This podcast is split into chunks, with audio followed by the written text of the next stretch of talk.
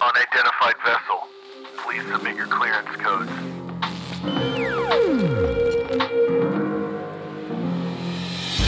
I can bring you in warm.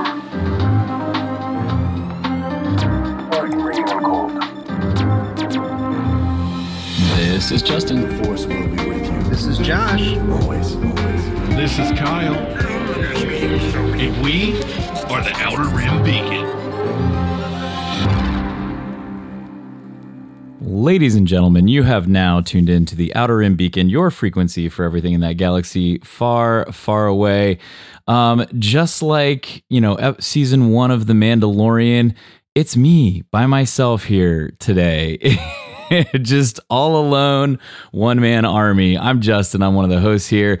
And I normally would say joining me today are my co hosts, but guess what? I don't have any co hosts.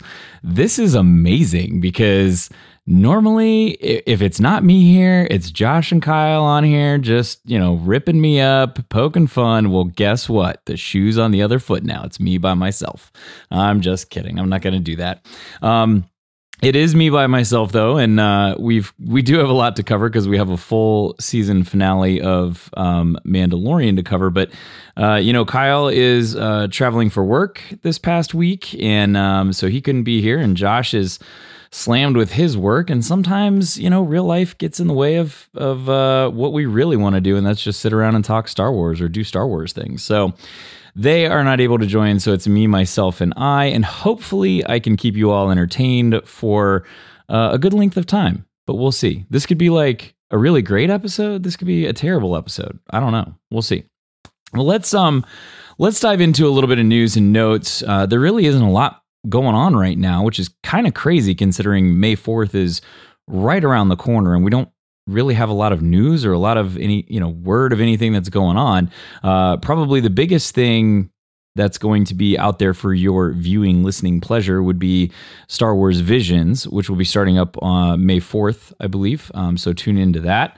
Um, there's no word yet on Star Wars Celebration Japan tickets, but I imagine those will go up for sale probably. You'll get a, an announcement probably pretty soon. I think in the past, it's normally been within you know a month or two of celebration ending that they announce when the date would be for them to go up in sale. And I think in the past it's been June or July, maybe, maybe even May, uh, that they've gone up for sale. Now that could be different this year, considering it's not until 2025. Um, but I don't know. We, you know, I, it could be. I, I really don't know. Like, who wants to buy a ticket now and be sitting on it for about a year and a half? Sounds kind of crazy, but it's entirely possible. So I don't know. We'll see. Hopefully, there's an, an announcement as to a ticket date, you know, ticket for sale date coming out. I'm still kind of on the fence as to whether I want to go or not, but um, I don't know. I, I you know, I, I took uh, about five years of, of Japanese through high school and college, and I still like to practice it from time to time when I can. I don't find much use for it in my everyday uh, everyday usage, but um, I, I do like to practice it, and right, I do. I still have actually, crazy as it sounds, my books from high school that you know basically taught me. So I don't know if I'm going to go yet or not, but feels like a, a good real world application of of my teachings in school. So we'll see. Um, something else that you may want to be on the lookout for pretty soon is possibly remaining Star Wars Celebration Europe merch to be announced. Uh, normally, about a month or two after celebration, they do inven- uh, well over that time they do an inventory of what didn't sell or what they have left or maybe what was returned. Um, and then they catalog that, they inventory it, and then they put it up for sale online. And there's usually a release date for those. So be on the lookout for that. Um, like they'll usually give you a day and time to log in. I don't know if they do something different for if you were a ticket holder and you get like an early shop online thing, you know, post con. I don't know.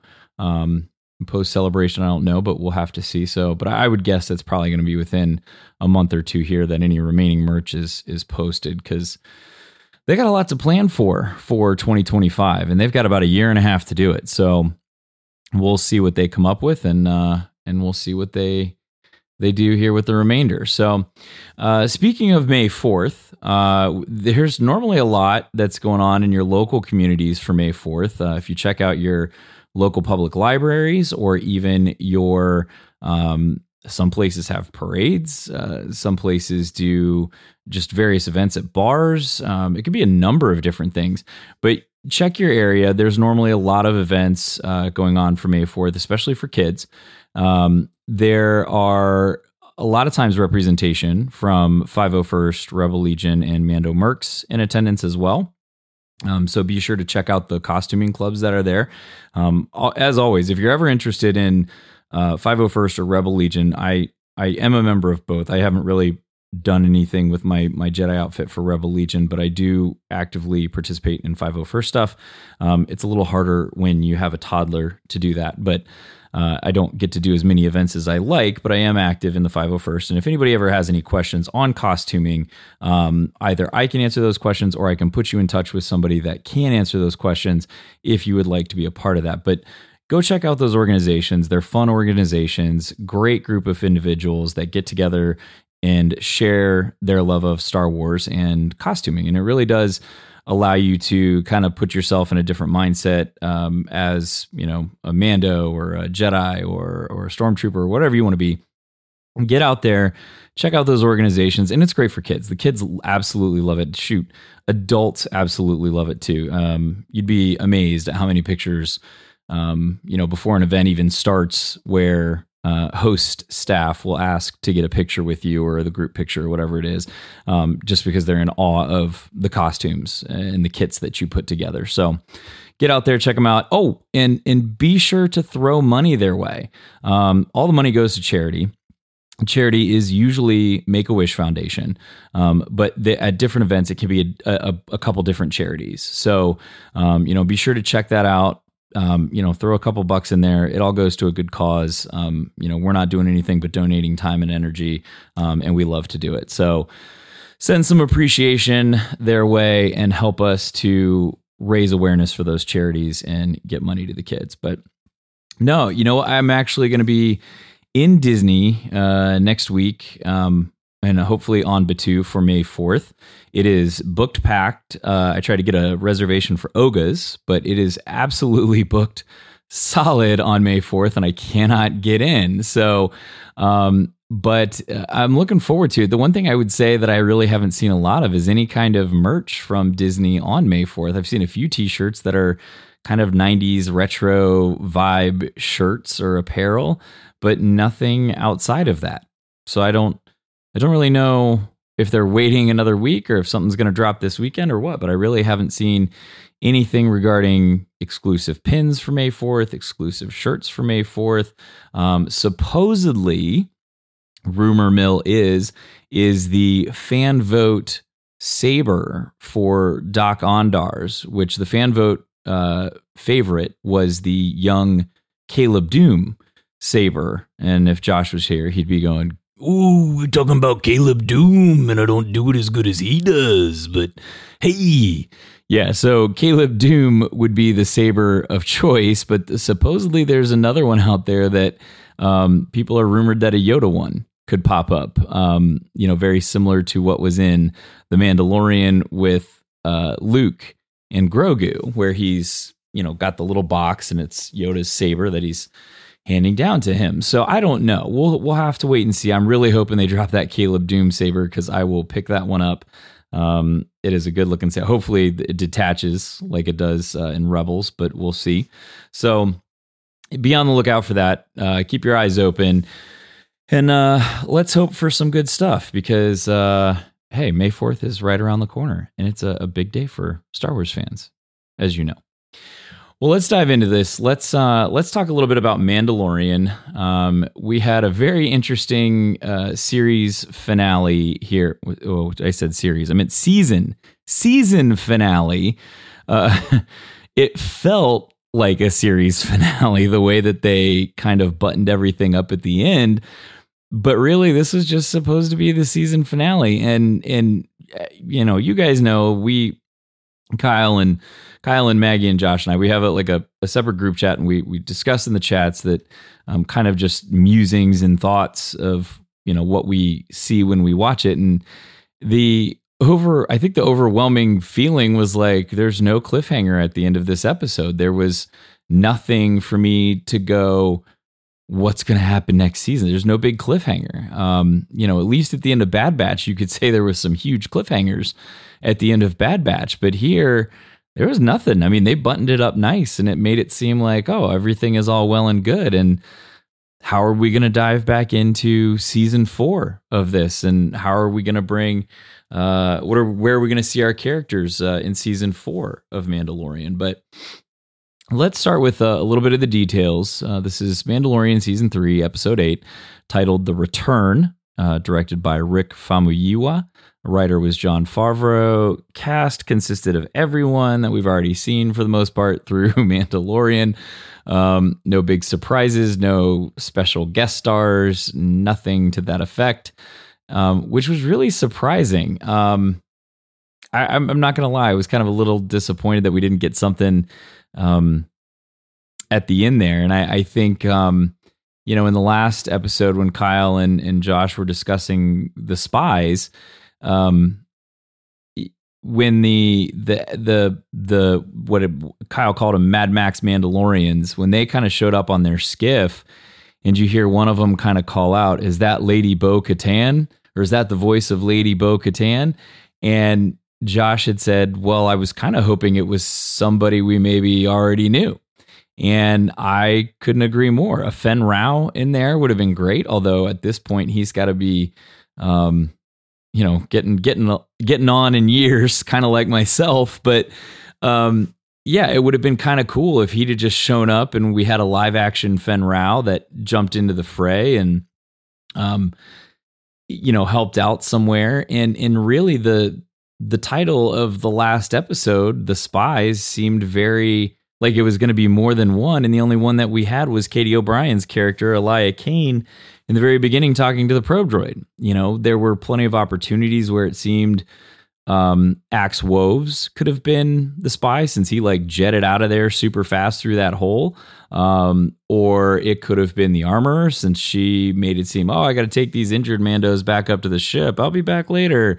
Um, you know, uh, it could have been them. It could have been, uh, it could have been Paz, but obviously Paz, you know, sacrificed himself for the the rest of the crew.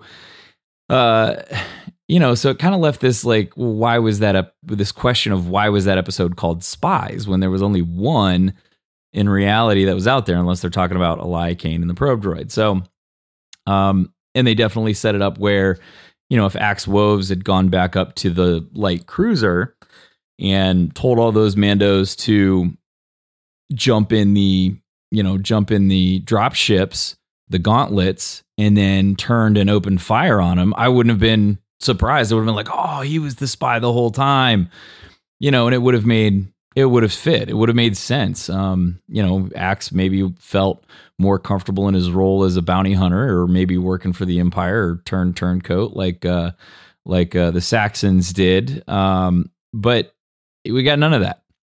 So it was very um, seemed kind of like a pointless uh, or a dead end uh, lead, I guess you could say. So um, I did want to give a shout out real quick too. Um, we did get a, an email from uh, our good friend Scott, longtime listener, caffeinated diabetic. Um, he had several musings on this episode being end of Mandalorian. Um, and I, I, just I went through and I kind of picked a couple of them out. Um, you know, he he one good point was he brought up the guards uh, in the force field area uh, that led to Gideon's uh, location and where he was hiding out. And and here here you have these Beskar Mandalorians that are in between these force fields, standing on platforms that have giant gaping holes behind them. And in Star Wars is known for not putting in guardrails. Um, all over the place, at least the Imperials. They don't put guardrails. They don't believe in safety. They cut corners everywhere. Um, but these dudes are, are guards on this platform with shields, um, essentially nightsticks, and no jetpack, but a giant hole in the floor behind them. Um, and that seems like it could have been remedied very easily if they had just been given jetpacks. And and to his point, yes, it was very dumb. But again, the Empire likes to cut corners, so it kind of made sense. Um, you know, another point that he had brought up, uh, the dark saber um, in this episode, kind of a lot of things kind of fall by the wayside in this episode. Grogu being one of them, the dark saber being the second one, in my opinion. And at one point, uh, at one point, um, Gideon asks for the dark saber back from Bo uh, in their epic battle, and then he ends up crushing it and just breaking it like he didn't care about it. But clearly, um, there was a time where he did care about it, and that was his whole thing: was I'm going to rule Mandalore, and I'm going to be, I'm going to be the big boss, and and he just crushes it, and then he calls it a trinket. Um, and I actually have I actually have that audio here. Let me uh, let me play a little bit of that clash. Hand over the dark saber, and I'll give you a warrior's death.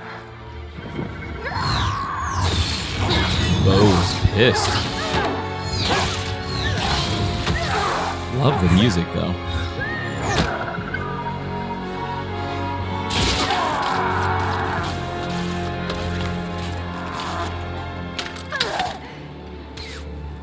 And there he crushes it in her hand. The dark saber is gone. You've lost everything. Mandalorians are weak once they lose their trinkets. Mandalorians are stronger together. and I, I love that conversation. I love that dialogue. It brings home, it brings home, uh, it it brings us a full 360 degrees back to Bo Katan, going, you know, I need the dark saber to rule Mandalore, and now she's on. She knows she doesn't need it anymore. Um, it is. It's an idea. It- it's just literally that. It's um, an icon or a trinket.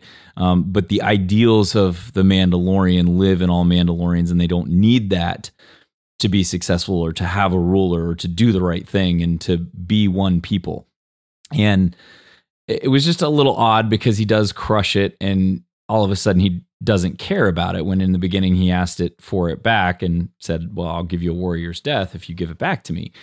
Um, and there was a time where you know he wanted the dark saber back badly, much like he wanted Grogu back uh, to help him complete his cloning project, which I'll get to in a minute. But um, the third thing that he had brought out, uh, brought up, was the axe woves crashing.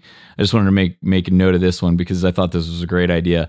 Um, he brought no, brought up uh, the point of axe woves crashing the light cruiser into the planet, right, to destroy the base, and it would have been a, a really impact. I, I agree. It would have been a really impactful visual if they had showed the bo- shown the bottom side of the ship with that mythosaur skull on it ramming into the imperial base uh, in that scene and that sh- would have been huge i think that would have been um, an epic scene one to to definitely remember uh, from this episode and this this season of mandalorian but yes it was a great idea um, again thank you scott uh, for sending in your email. I we we do read them. We do appreciate them. So if anybody out there wants to send us an email or or give us comments or whatever you want to do, um, outerrimbeacon at gmail.com. You can hit us up anytime. We're happy to read through them and and talk about what you send in. It's great stuff. So anyway, well, I'm going to dive into a couple notes here. I'm not going to break down the whole episode because, like I said, it was more of a, it seemed to me more of a season finale or a, a, a yeah a series uh, finale than a season finale. Uh, the way that they buttoned up, and I walked out of this episode actually, I think, with probably more questions about this episode, the one prior to it, than I did anything else. You know, last episode they teased Thrawn a little bit. Um, did I expect to see Thrawn in this episode when they just showed him for the trailer for Ahsoka? Not necessarily. Um, you know, uh, a communication could have been cool, like some kind of uh, you know communication to the group or something like that. The Shadow Council coming back again would have been cool too. Like, hey, uh, you know, at the end of this episode, if you see them meeting again and they discuss Moff Gideon's failure and this is why we can't go alone, we've got to wait for Thrawn's return and blah blah blah, and like maybe it reunites them to fall under uh, the Chimera the Chimera logo or icon for the new empire and they rally behind Thrawn and this would have been why. I think that could have been cool if they'd added the Shadow Council back in there again, and they didn't. But again, some of the questions that popped up in my head, you know, other than Katy O'Brian's character, there was no other ep- spy in the episode of Spies, um, which again didn't get touched on in this episode. So that seemed like a open ended title. Um, I my biggest question was how did Grogu get to Mando when he was walled off with the rest of the Mandos, Bo and Axe or Bo and and uh, Koska and the rest of those Mandos in that room and had to crawl through the hole. And then all of a sudden, you know, he finds Mando in the hallway with only two guards on him, which made zero sense when it took four of them to contain him initially. Um, it, it Grogu just comes up out of nowhere behind him, like he found him, and I, I get it. He can wield the Force. He can sense where people are at. Um, but it just seemed odd that there was kind of this big separation and like Bo and none of the other Mandos felt it, or like did he just go off on his own and go down a separate tunnel? Um, not sure if I missed a scene in there or something. I've watched this episode three times now, uh, and I don't think I missed anything, but it just was odd. Like he showed up out of nowhere, so it seemed a little um, lackadaisical, I guess, in the writing that that all of a sudden here's Grogu to save the day and help him out. Now I did I did enjoy the bacta spray that he started to, to shoot in Din's face afterwards, very similar to what we saw um, IG Eleven doing when he's spraying um, Din with the bacta in uh, end of season one. Um, so I did enjoy that. Um, you know, another question I had the dark saber um, in and of itself. It there was one quick scene where uh, Bo is flying with the jetpack in the battle in space or the battle through the hangar, and she stabs one of the Imperial super commandos. I guess is what we're calling them. She stabs one of the Imperial super commandos right through the chest, and the thing goes through the quote unquote Beskar armor like a, a hot knife through butter. But yet, when she's fighting Gideon, it doesn't do anything to Gideon. None of the blaster bolts on the Imperial Super Commandos did anything. Um, you know, Beskar also held up fairly well against Ahsoka's saber, the spear. Um, that uh, that um, Thrawn's I can't remember her name. Thrawn's. This is see, this is why I need Josh here because he would have been googling this or he'd already know. Um, but Thrawn's apprentice or helper or whoever she is that had the Beskar spear held up very well against Ahsoka's sabers. It burned a little bit, but it didn't cut through it.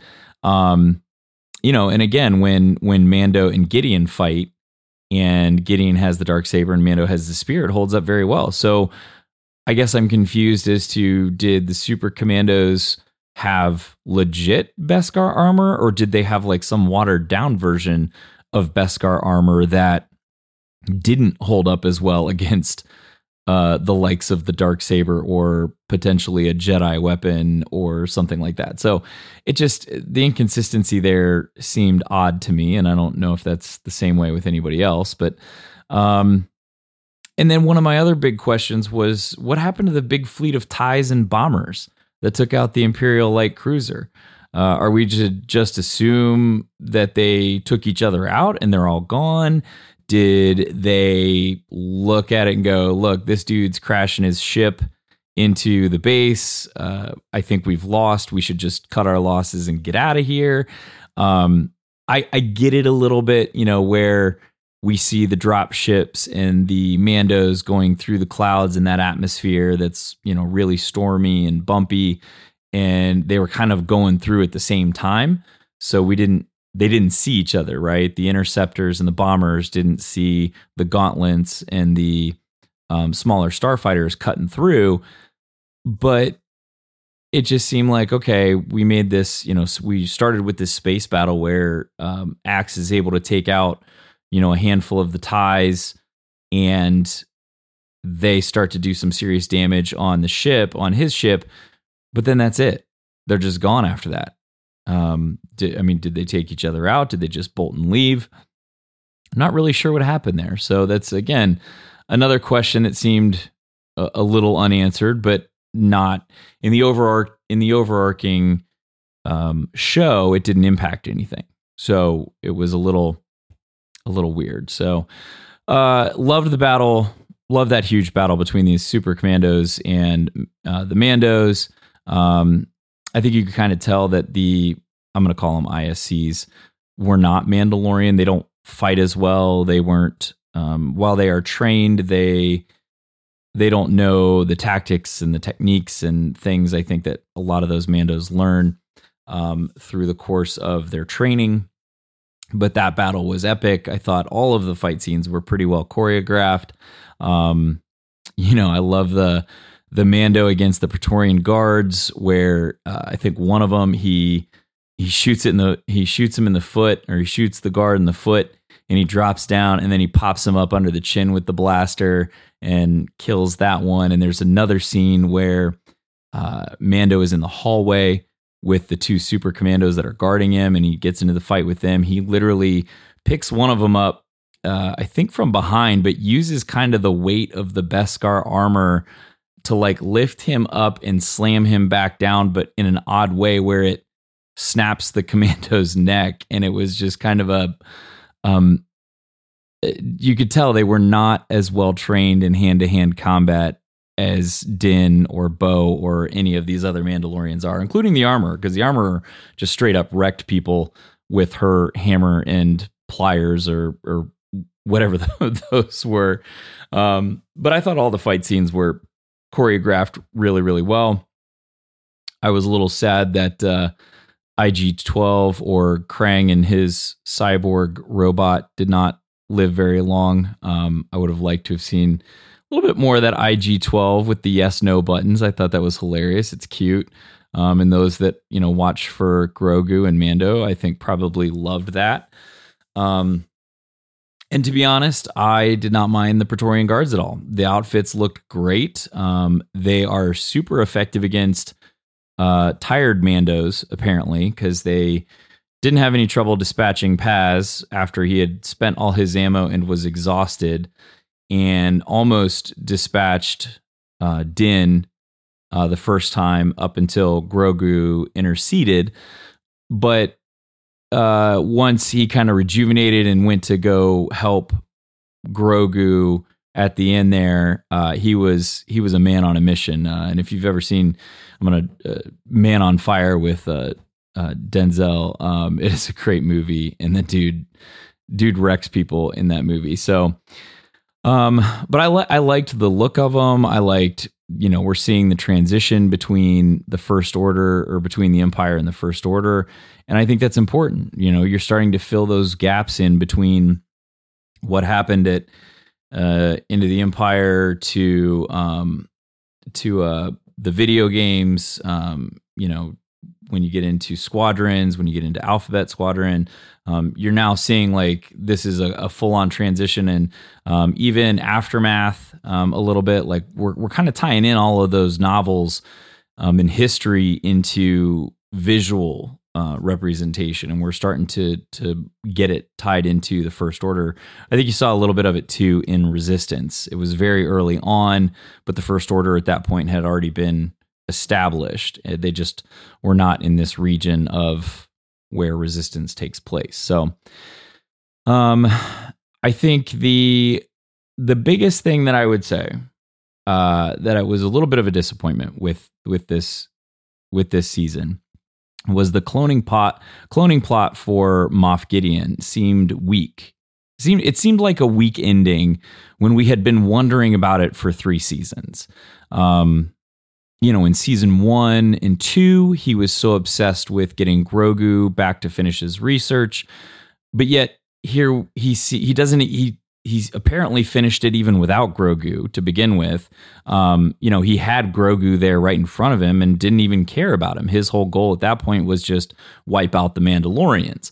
But in season one and season two, he was intent on getting Grogu back, intent on getting the dark saber um, all of those things. And here we come to find out he was able to complete his cloning project without Grogu. Now, do I believe that he was able to replicate it and his clones would have worked and could have used the Force or whatever else? I don't know. Um, I can't answer that question. Um, but it just seemed like, wait a minute, wait. It seemed like, wait a minute, wait a minute.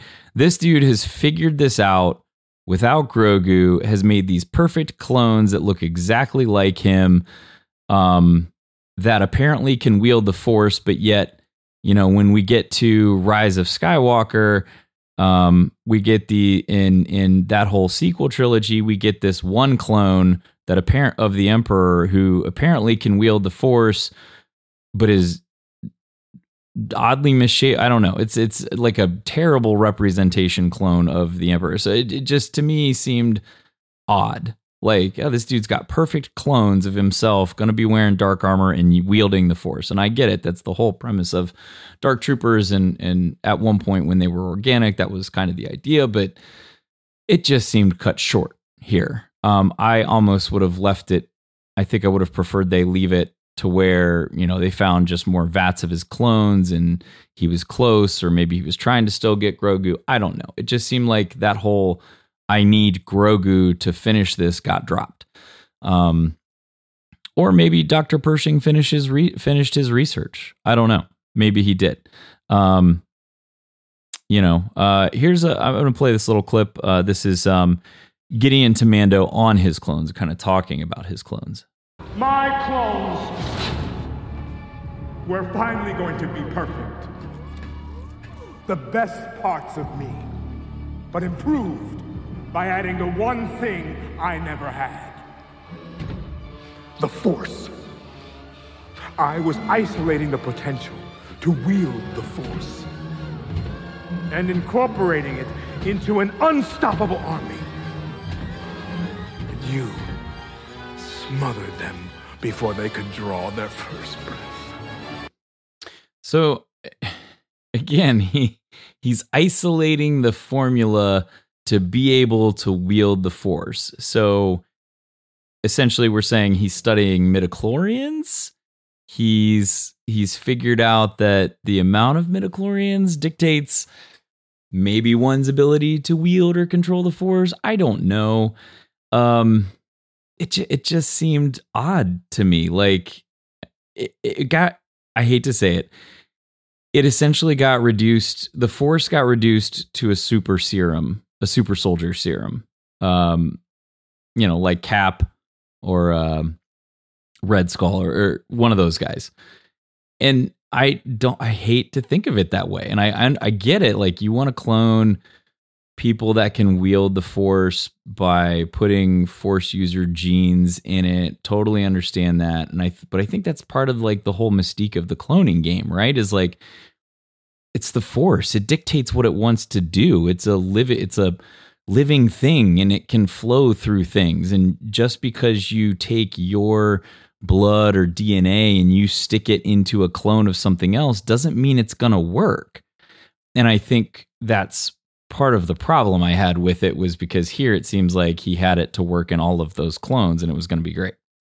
I don't know. Um, that was just my take on it. Um, you know, we started uh, we started the season where we ended it with uh, Ragnar taking his creed in the water.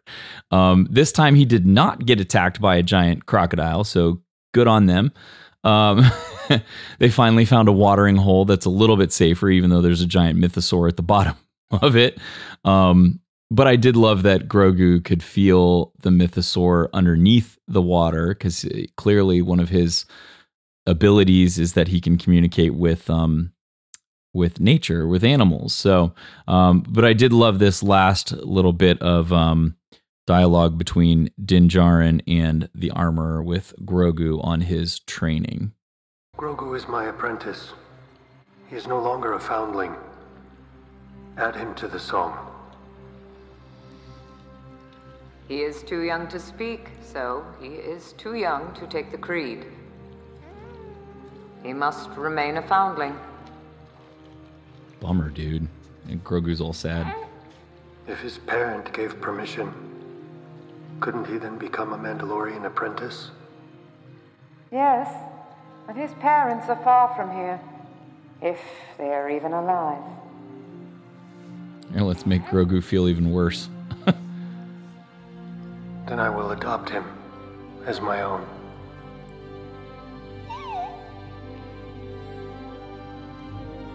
This is the way. This is the way. Let it be written in song that Din Djarin is accepting this foundling as his son. You are now Din Grogu, Mandalorian apprentice. This is the way. You must leave Mandalore and take your apprentice on his journeys, just as your teacher did for you.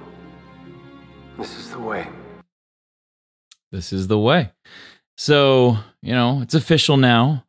Daddy Din and baby baby Grogu are our father and adopted son. Um it- the naming convention was a little interesting because it's Din Djarin and Din Grogu, which almost feels like um, you know, the the surname is first, whereas the first name is second. So that would make him Djarin Din if you were looking at it first name, last name, and Grogu Din, I guess. I don't know.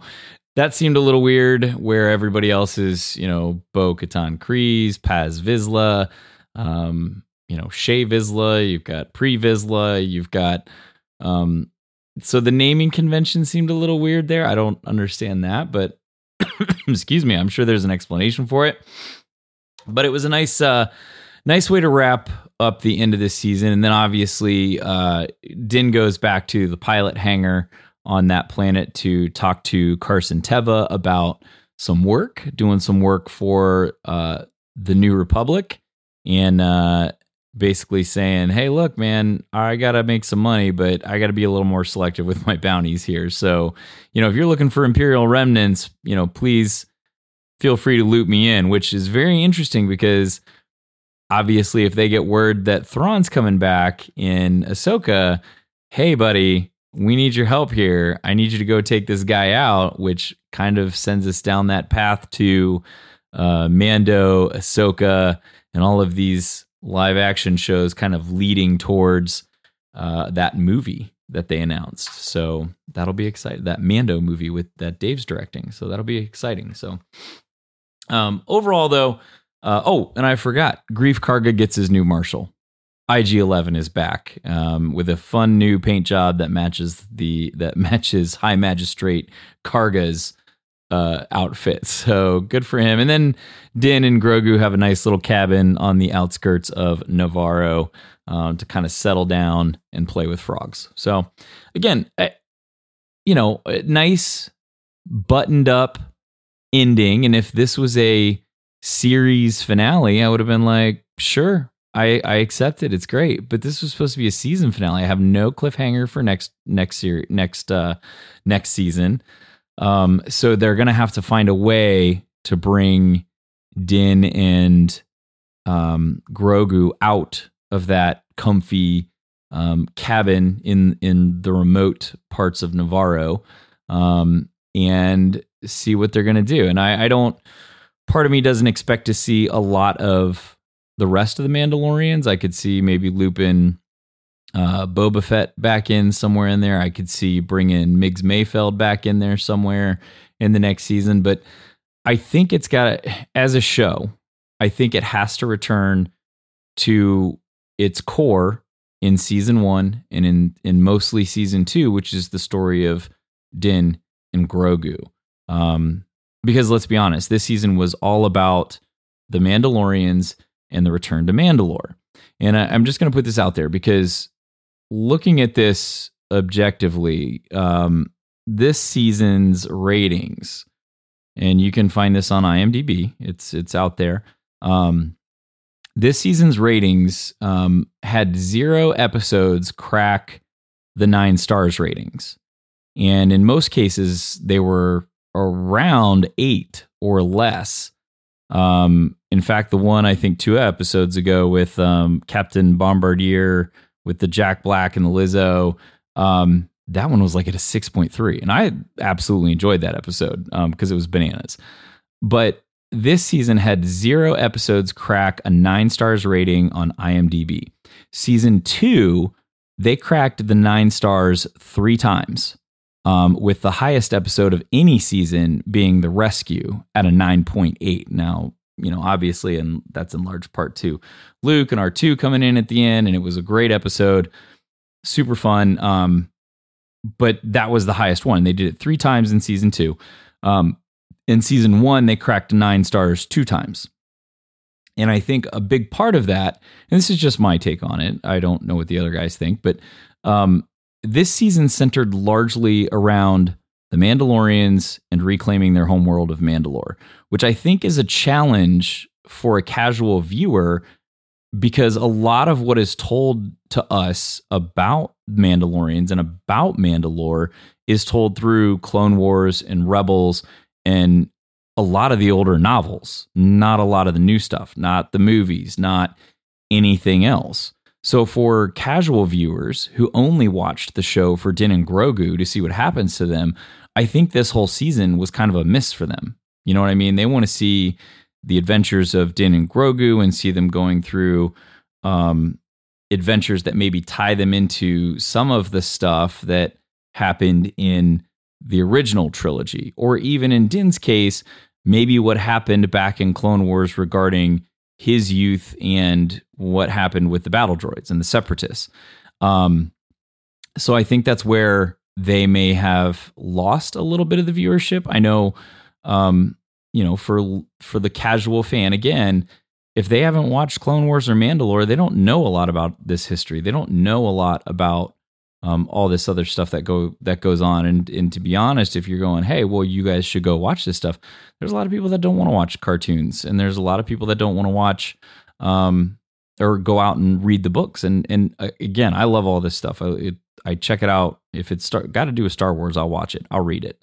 Um, but there's a lot of people out there that won't, and I think that's part of the reason why some of those ratings dropped a little bit um, because they weren't really concerned with what was going on with the Mandalorians and Mandalore. They just want to see Din and Grogu going on adventure, space adventures, and doing cool stuff.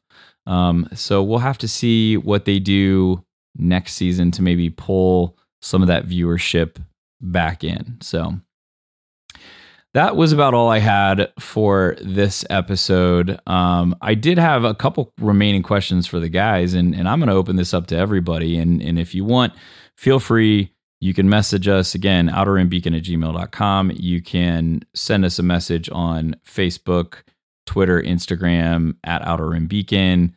Um, but some of the questions I had was uh, do we think this is the, do we think Moff Gideon is really dead? Um, you know, was that, or was that one of his clones that he was testing maybe, and it really wasn't, uh, wasn't Moff Gideon at all?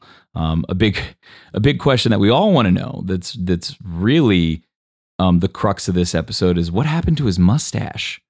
Um, you know, season one and two, we had a great mustache uh, on Moff Gideon, and it was gone here. So I maybe the new the new Republic made him shave it for his trial. I don't know, but he definitely didn't have a mustache anymore. So maybe this was one of his clones that he had was testing, and it's not really Moff Gideon at all. But again, I can't imagine. You know, we get to season four and we do this exact same thing again. Because let's be real, it's the end of season one, season two, and season three. It's been you know Din and Din and Grogu adventures until we hit those last two episodes and Moff Gideon shows up. And we've done that three times now. So are we really going to do that for a fourth season? I I can't believe they would do that. So um you know, another question, how long uh, before the Mandos start infighting again or do we think that the matter is now resolved now that the dark saber is no more? Um, you know, there's not really any um, jockeying back and forth for power uh, at this point. There's no dark saber to fight over um, unless one of them figures out how to repair it or the armorer can fix it. But um, I think there was a lot of um, mystique and lore around the dark saber, so I think it's a little bit harder to solve than just you know putting it to the fire and forging it again. And it was forged in Beskar armor, which was another thing. How was how was he able to crush it so easily um, in his hand? when it's made of pure Beskar or supposedly made of Beskar. So, um, and then the third question I had was, uh, where do we go with Din Djarin and Din Grogu now? Like, what are we? Uh, you know, he's not training with Luke. Um, he's you know in the pond playing with the frogs again. Um, he didn't eat it this time, so that's a good thing. That's a win. Um, but where do we go? How do we get them engaged back into the fold again. And I, I know Din said he's, you know, going to be taking jobs for the New Republic, and I could easily see, you know, he decides to take one of those jobs and it leads him down a path of, you know, something a little bit more complex that he wasn't quite ready for. But um, you know, there has to be something that furthers the story and where are we going to go with Grogu? Um, so I don't know. I, think it'll be interesting to see how they open season four, and that's really going to. I think that's honestly going to set a big tone for season four and what they do. So we'll have to have to wait and see what they do. So just a, a couple of my questions and musings, and um, you know, obviously, feel free to reach out to us. We're happy to answer questions, and um, and we'll we'll respond to you. I, I emailed Scott back and said uh, I truly appreciate uh, him reaching out. You know, and uh, you know, again, you can message us, you can send us an email, whatever you want to do. So, well, that was all I had for season three, episode eight of The Mandalorian. Um, super fun to watch. I enjoyed watching it. Like, still had questions. Maybe overcomplicated it in my head, but uh, I'm I'm pretty positive some of the guys um, had the same questions I think that I did. So we'll have to uh, have to get their take on it when we reconvene next week. So with that, think I'm gonna wrap this thing up and get out of here. You're all clear, kid. Now let's blow this thing and go home.